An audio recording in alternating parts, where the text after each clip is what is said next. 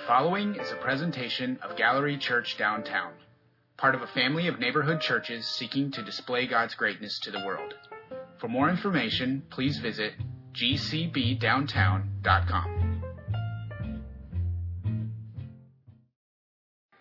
Thank you, Uh, yeah. Albert. Um, hi, everyone. Good morning. It's good to see everyone here. My name is Lee, and our reading comes from Acts chapter 2, verses 1 to 13. When the day of Pentecost came, they were all together in one place. Suddenly, a sound like the blowing of a violent wind came from heaven and filled the whole house where they were sitting. They saw what seemed to be tongues of fire that separated. It came to rest on each of them. All of them were filled with the Holy Spirit and began to speak in other tongues as the Spirit enabled them. Now they were staying in Jerusalem, God fearing Jews from every nation under heaven. When they heard the sound, a crowd came together in bewilderment, because each one heard their own language being spoken. Utterly amazed, they asked, Aren't all these who are speaking Galileans? Then how is it that each of us hears them in our native language? Parthians, Medes, and Elamites, residents of Mesopotamia, Judea and Cappadocia, Pontus and Asia, Phrygia and Pamphylia, Egypt and the other parts of Libya near Cyrene, visitors from Rome, both Jews and converts to Ju- Judaism, Cretans and Arabs, we hear them declaring the wonders of God in our own tongues. Amazed and perplexed, they asked one another, What does this mean? Some, however, made fun of them and said, They have had too much wine. May God bless the reading of his word. This morning, uh, well, let's start with a recap, right? So we're, we're reading in the book of Acts. Uh, we started this new series two weeks ago. Um, we are looking at uh, the continuation of Luke's gospel, right? So the gospel of Luke, written by Luke to a, a dear friend, Theophilus, right? And in that book, he's laying out the argument for Jesus, that Jesus was the promised Messiah. Uh, that's what the gospel is all about. And then he continues on in the book of Acts with the second letter to his friend Theophilus that is laying the foundation for what that means, right? So, book number one, the gospel, or letter number one, his gospel, who Jesus is. Part two, the book of Acts, what, it, what does that mean? What did it change? What does it do? And that's what we're looking at um, for quite some time. We'll be, we'll be in the book of Acts for close to a year. Uh, so I hope you like deep dives because that's what we're doing. Um, the last two weeks, uh, we've, been, we've been examining the fir- chapter one, basically. We split chapter one into two weeks. We have been looking at um, what happened after Jesus' death, right? The book of Acts picks up after Jesus died.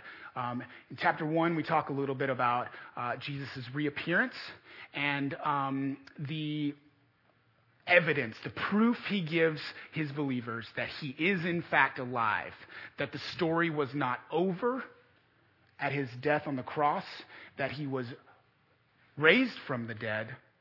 Um, and so, chapter one, he visits, he spends uh, close to 40 days with the believers, reminding them, reassuring them, reinforcing the teaching that we read through in, uh, in the Gospels, right? And he's laying all of this uh, on a, a strong foundation of the scriptures, which at that time is what we, what we would reference as our Old Testament, right? So he's constantly been throughout his ministry and, and repeated here, revisiting Old Testament stories, connecting the meaning of those stories to his life and what his life is bringing about, right? He's, he's expanding in a lot of ways what it was that the nation of Israel, J- Jewish people, um, understood about the promised Messiah, about the kingdom that was coming, about their purpose here on earth. And so in the book of Acts, we're getting, we're getting a continuation of that. A little bit more depth, right? With every chapter that we step in. So one of the first things they do, Jesus comes, he presents his evidence. He's sitting in, in, uh, with them in the upper room. He's talking to them. He's teaching to them. He's convincing them that he is alive. Um, he tells them to wait because the promised Spirit, the counselor, someone that is greater than he, is coming. Okay? And that's kind of where we pick up in chapter 2. They, they, they vote, they replace Judas, the betrayer, right? Um, they're back to 12.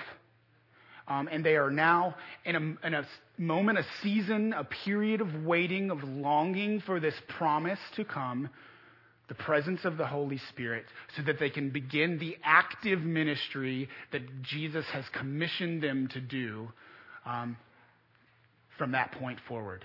And that's where we jump in, that's, that's where we land. That's where we are right now here, the start of chapter 2. They're sitting in this upper room.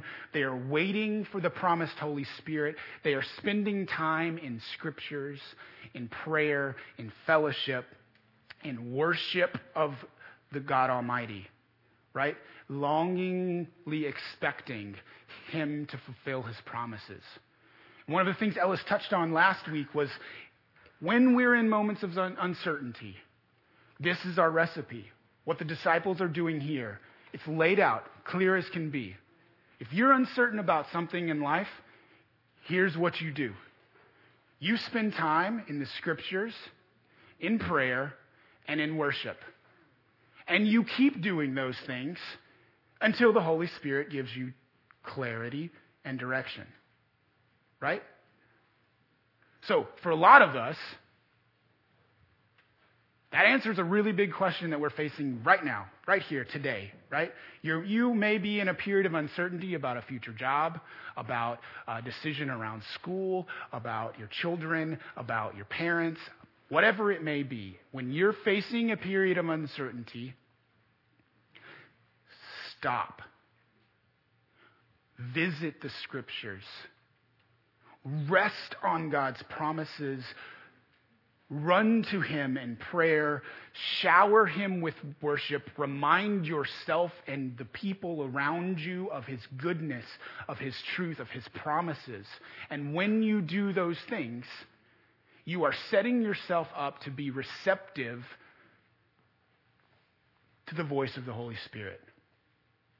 So here we are in Acts chapter 2, um, Pentecost, right? Uh, this is a really cool passage of scripture. And I'm going to do my best to not like spoil what we're going to be learning in a couple of weeks on the actual Pentecost Sunday. Uh, calendar fell, fell a little weird. We couldn't get Pentecost on Pentecost, right? So we're going to talk about it today. We're going to visit a little bit of the historical and background context. And, uh, and hopefully, this will give you guys a foundation that in a couple of weeks, when we're sitting and we're learning, um, what Pastor Bill from our, from our Patterson Park Church shares with you is just going to light you on fire, right? Um, so, if you guys remember, if you've been paying attention, if you've been with us for a few weeks, you know um, that leading up to Easter this year, uh, we were in a series where we were asking, why did Jesus have to die, right? And we're looking at this um, secondary uh, story that Jesus was stepping into from the Old Testament, the story of exile, of Passover, right? Um, the nation of Israel was enslaved in bondage in Egypt. Passover is a story, it's a festival, it's a festival, a celebration of God delivering them out of bondage, out of exile, into the promised land. Okay? And, and so all of that meaning is wrapped into the festival of Passover and Jesus' story. God is, is taking that story, that exile, that restoration, and he is adding incredible depth and meaning. And I believe he's doing the same thing here with the festival of Passover or the feast of um, weeks. You may have heard. You also may have heard it called Shavuot. If I, I probably didn't pronounce that correctly, but that's okay. So Pentecost was another of, of three, um, three festivals that devout Jewish men uh, made a pilgrimage from wherever they lived to Jerusalem to celebrate an important moment in their history and to practice worshiping God around something very significant to their people. So we're stepping in at this moment into the city of Jerusalem around a very important festival where people from all over the world have gathered together to celebrate God's goodness. In this case, it's attached to the harvest, right? Uh, so in, in Israel, as part of their story, um, they, they have a grain harvest that happens a little bit earlier than, than what we would celebrate in America. Typically, harvest time for us is, is August, right? Fall. Um, but they have an early grain harvest in, in the Middle East. And what happened around the festival of the feasts was that the first fruits of their grain harvest they brought into the temple and offered as an offering to God, thanking Him for what He had given and waiting in expectation for the completion, the, the, the last fruits, the finishing of that harvest, right? So they're bringing this before him. They're laying it before him, saying, God, thank you for how you've blessed us. We are expecting you to bring this full crop to fruition. Okay? So that story is all wrapped up in this festival.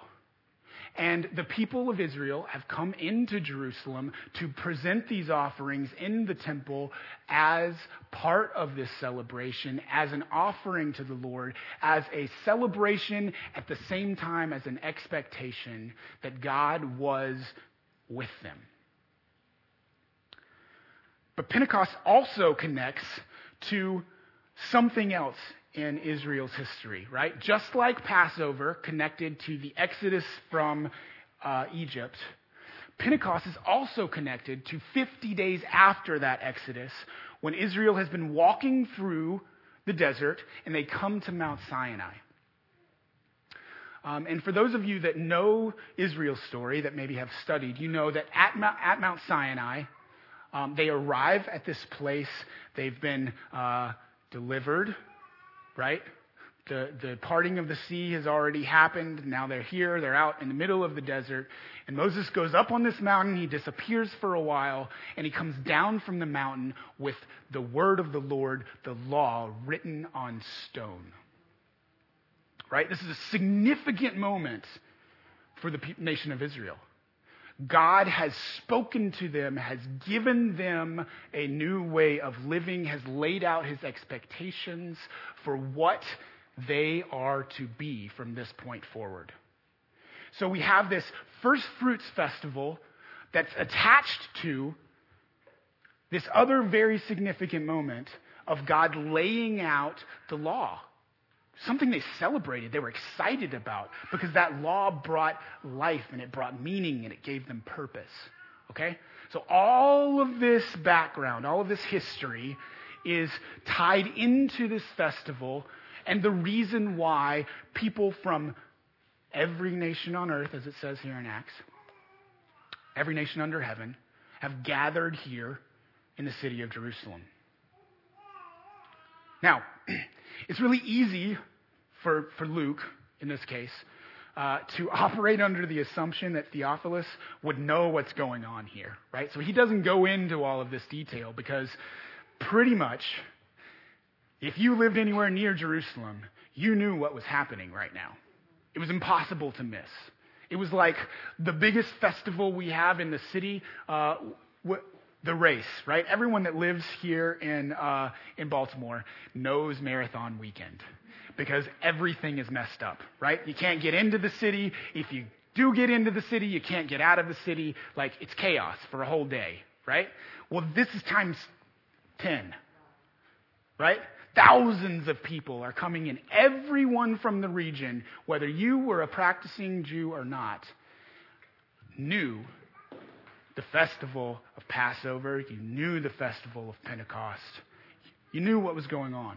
So Luke, making some assumptions, Theophilus knows this story.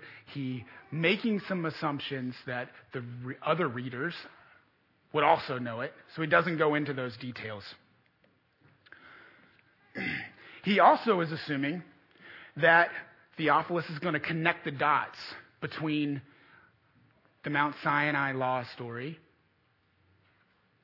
right? This, this powerful deliverance of um, God's law, his word to his people. And this story here of tongues and wind of fire and something miraculous coming from heaven, right? And so it's important for us as modern Western people to understand that there is incredible detail in how God has operated throughout all of eternity. The stories in the Old Testament were not by accident, they were on purpose. They were a sign of what was to come. The exodus from Egypt was a sign of the deliverer that was Jesus. Right? The law coming down from the mountain at Sinai was a sign of the Holy Spirit at Pentecost. And we've got to connect those dots because if we don't, we're going to miss the meaning. We're not going to understand the depth of God's love, how He is intentionally moving His people through history to do something special. Right? And that's what's happening here. Something special. And God intends for not just the people in Jerusalem at this time to benefit from that, but each and every one of us today.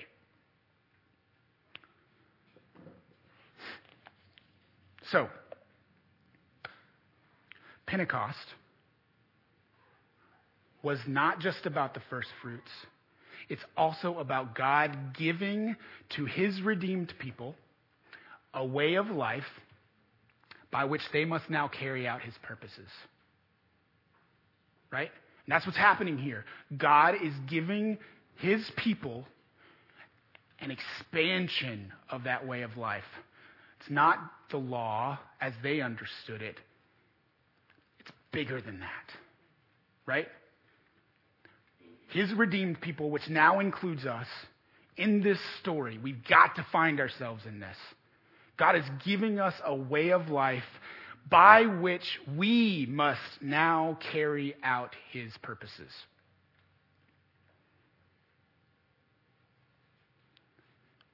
So we have these complementary stories Jesus, the Exodus, the law, the Holy Spirit.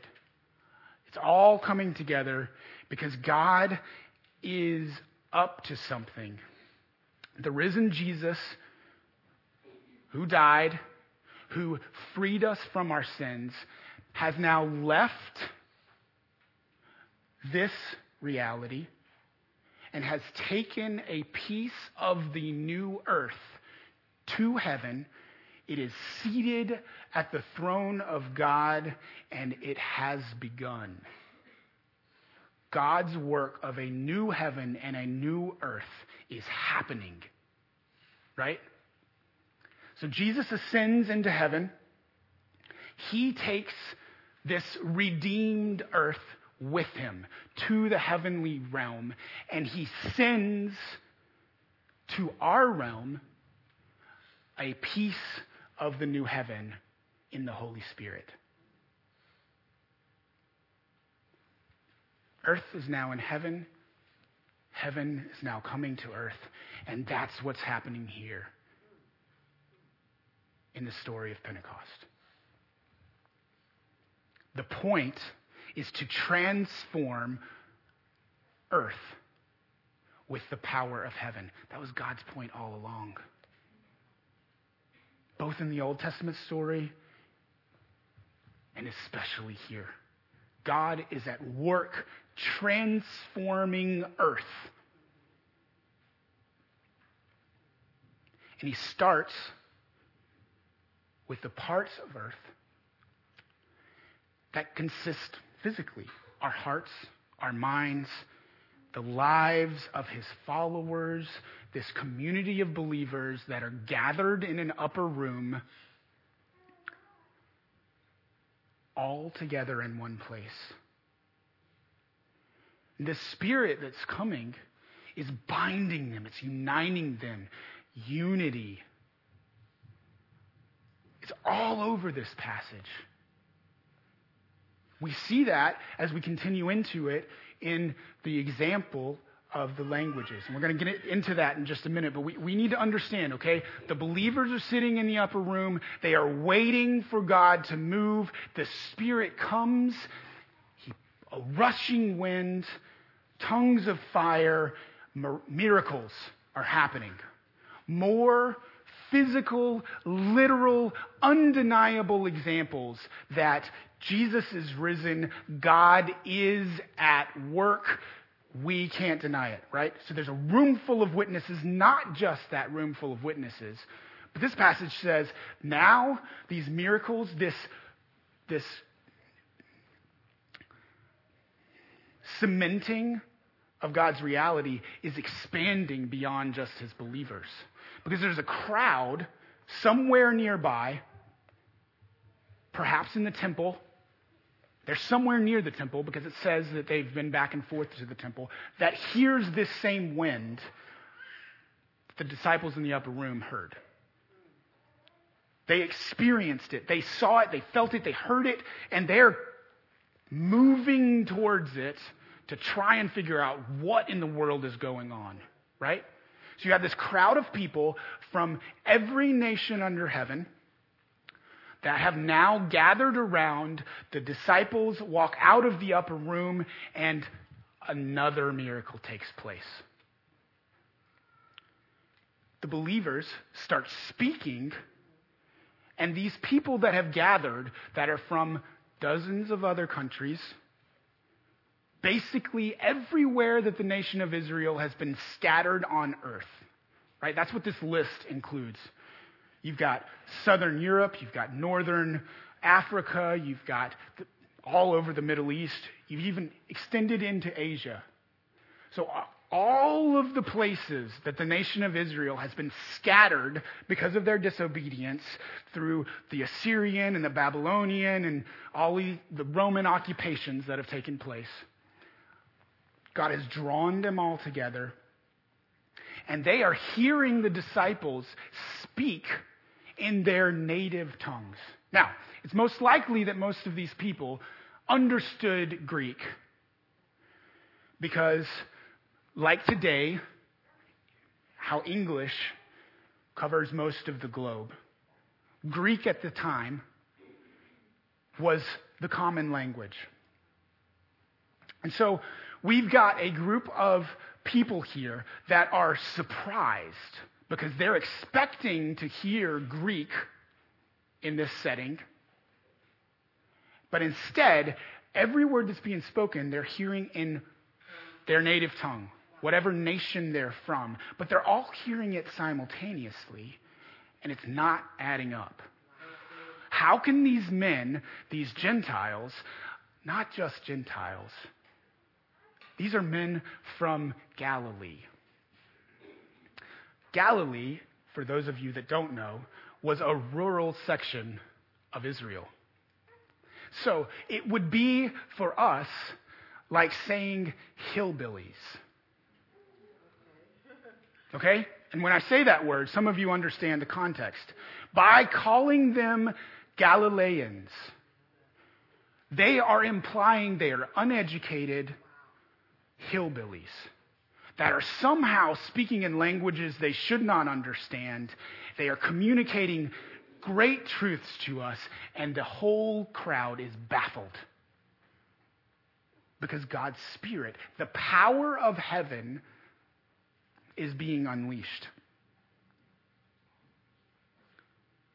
Luke is in the process of laying out to Theophilus, somebody who no doubt is here, has heard of this story later, right? How this group of uneducated men came to make and create the influence that he, they have in the region.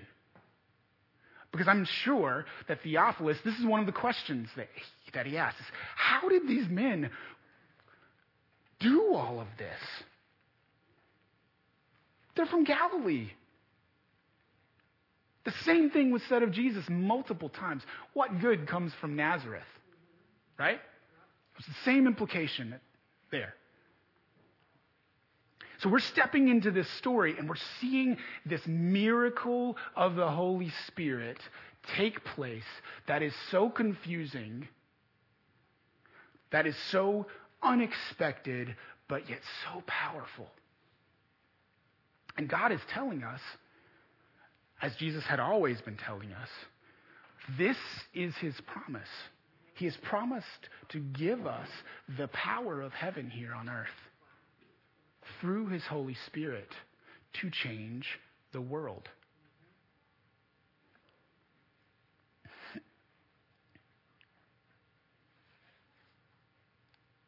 God longs to give that Holy Spirit to his people. If you paid any attention to Jesus' words throughout his ministry, you know that. That's what he taught about. God longs to bless his people, to bless his creation, to interact with them. That's why he created Eden the way he did. It's why he walked with his creation in the garden. That's how it was always supposed to be. Us walking alongside him in perfect fellowship, experiencing the fullness of his love, the fullness of his power, not just for ourselves, but for everyone and everything else. So here in Acts 2, we have a series of miracles. We have the rushing sound of the wind that grabbed everyone's attention. We have the tongues of fire falling on the believers in the upper room. And we have this weird interaction with the crowd where they're hearing multiple languages simultaneously. No doubt talking to each other, about like what's going on here. Everyone's confused. So confused that some people, the only way they could justify it was to say they must be drunk. They must be drunk. There's no other reasonable explanation here, right? They're hearing babbling that's making sense. What these guys must have had a little too much wine this morning. It's awful early for that, but hey, how else do we explain this? Right?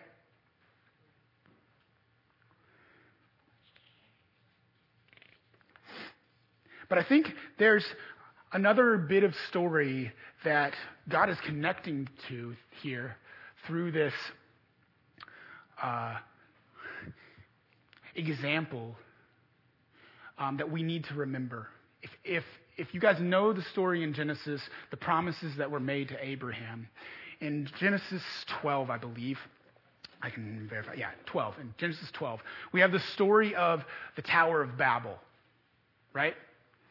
And in this story, in the Old Testament, man attempts to build this great tower to reach the heavens to become like God, right? And God, in that moment, comes down and he splits the people and he divides them by creating languages so they can no longer communicate together, so they can no longer understand each other. Confusion, separation, for the first time, has entered mankind there was a curse from this moment. This moment of de- disobedience created a curse that thousands of years later, 2,000 years ago, in the book of Acts, man is still suffering from.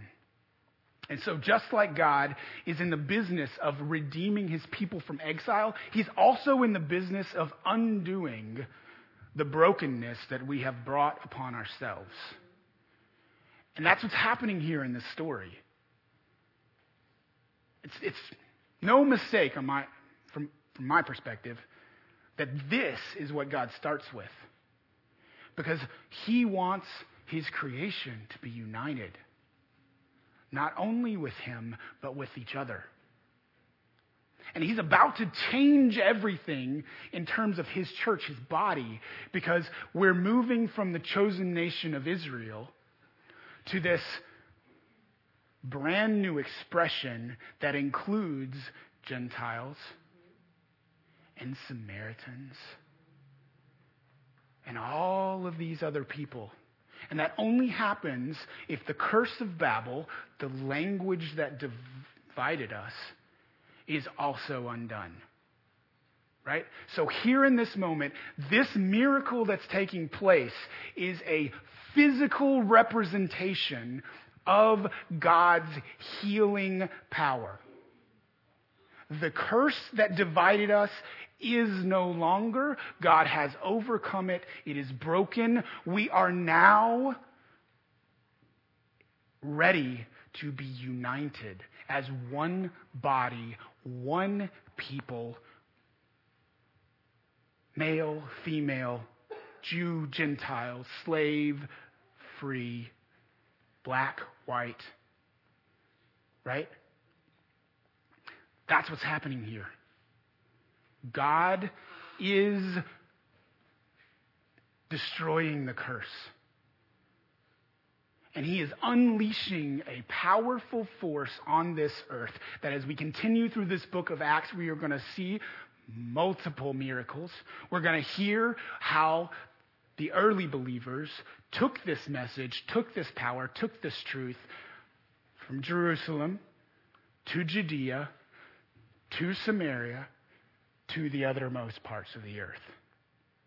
And it's all started because exile has been fixed,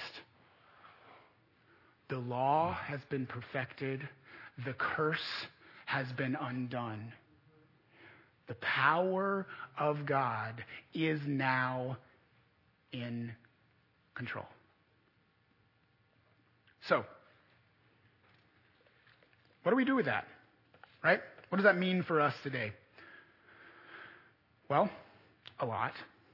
And we're going to learn about that uh, for the next 40 plus weeks.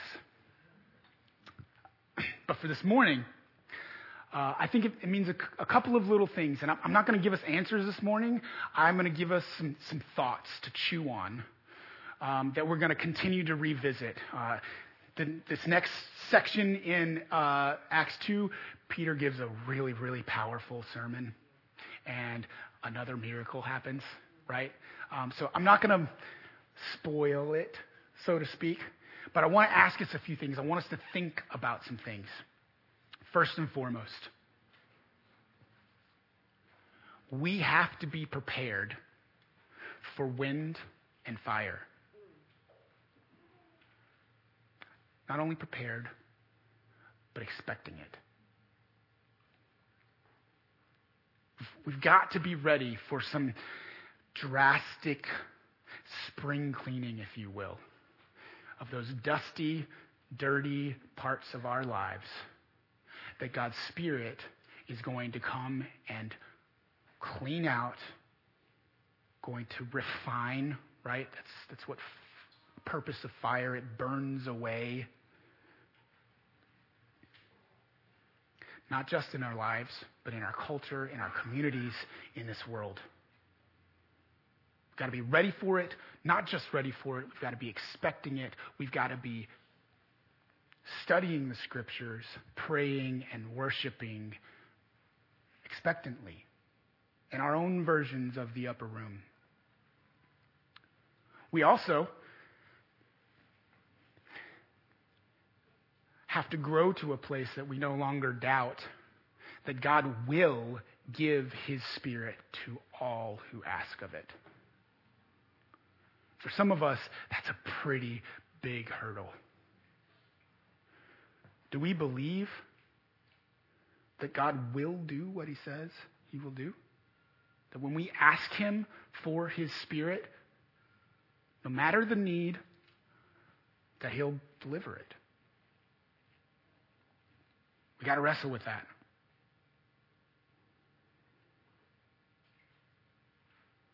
Because our purpose here on earth depends on it, right? a spirit led life, assuming that we're walking in obedience and faith, is one that is enabled to uniquely bring glory to God. And we're going to see throughout the book of Acts, and if you continue on reading through the stories in the New Testament, that each of these believers in this upper room had a different path, a different journey, had a different, unique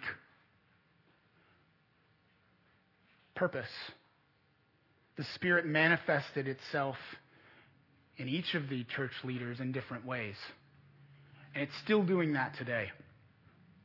God, the creator of this universe, the author of all of these things, the source of this power, can do whatever he chooses to do.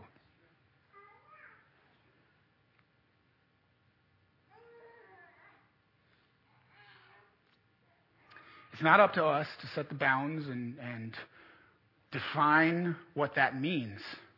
And I got to tell you, church, this is where I struggle. Because a lot of times when I'm praying for that Holy Spirit of the Lord, I'm praying for something very specific. And I get disappointed sometimes when the Spirit doesn't manifest like I thought it should. So, do, do we A, trust that the Spirit is coming, that God has made this promise, that He's going to fulfill that promise? Do we B, trust God so much that even if it comes in a way we're not expecting, we can still give glory and honor to Him?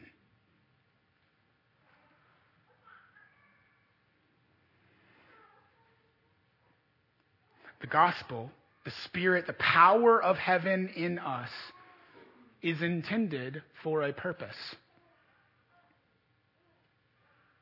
To make an impact on someone or something, and that thing, most likely, is so difficult to impact or to penetrate or to change that we need a supernatural power to do it.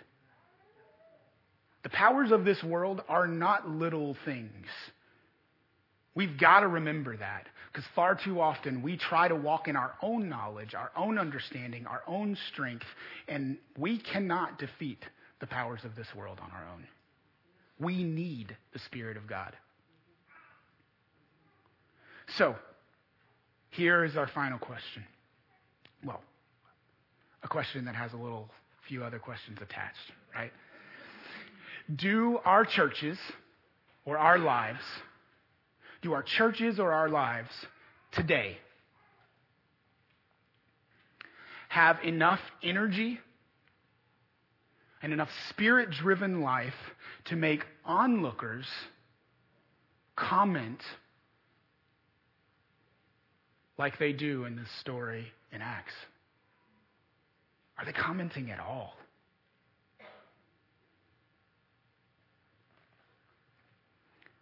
Has anything happened in and among us that might make people think we are drunk because they can't explain it otherwise? And if not, why? Is that because the Spirit is up to something different? Or is it because we have so successfully quenched the Spirit that there's nothing happening at all.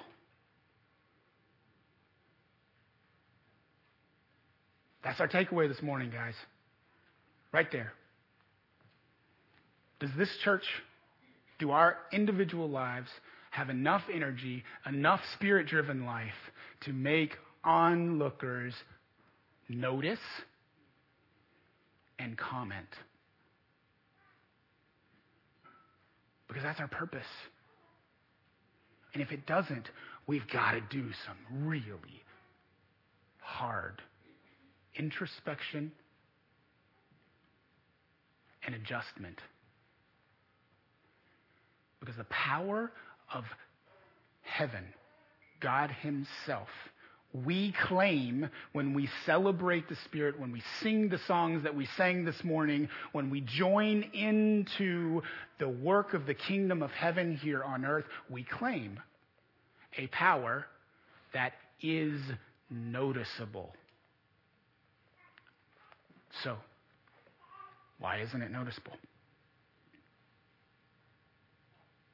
Let's pray.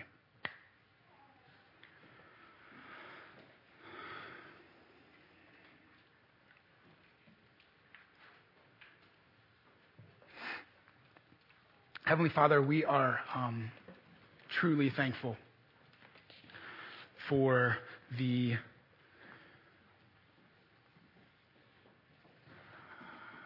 beautiful stories of Scripture that someone took the time to document your interaction and your movement here on earth. We are um, we're often confused by it. We're often afraid of it. We're often uncertain. But God, we want to know you more. We want to live in this power that is represented in this story in Acts chapter 2. We want to be a part of your kingdom work here on earth.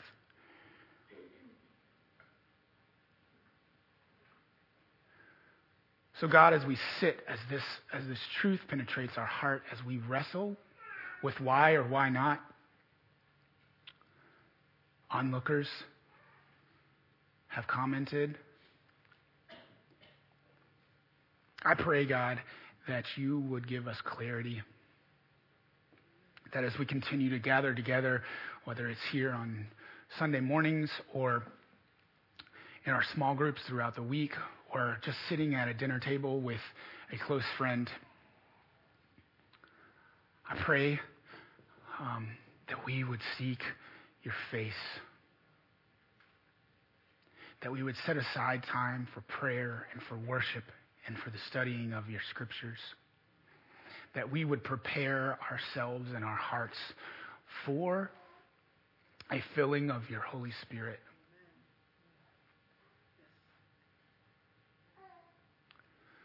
Because, God, we want to be what you've created us to be, to walk in your purposes.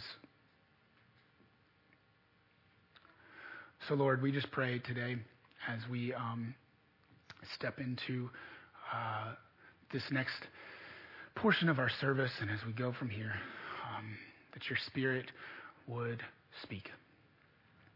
And we ask these things in Jesus' name. Amen.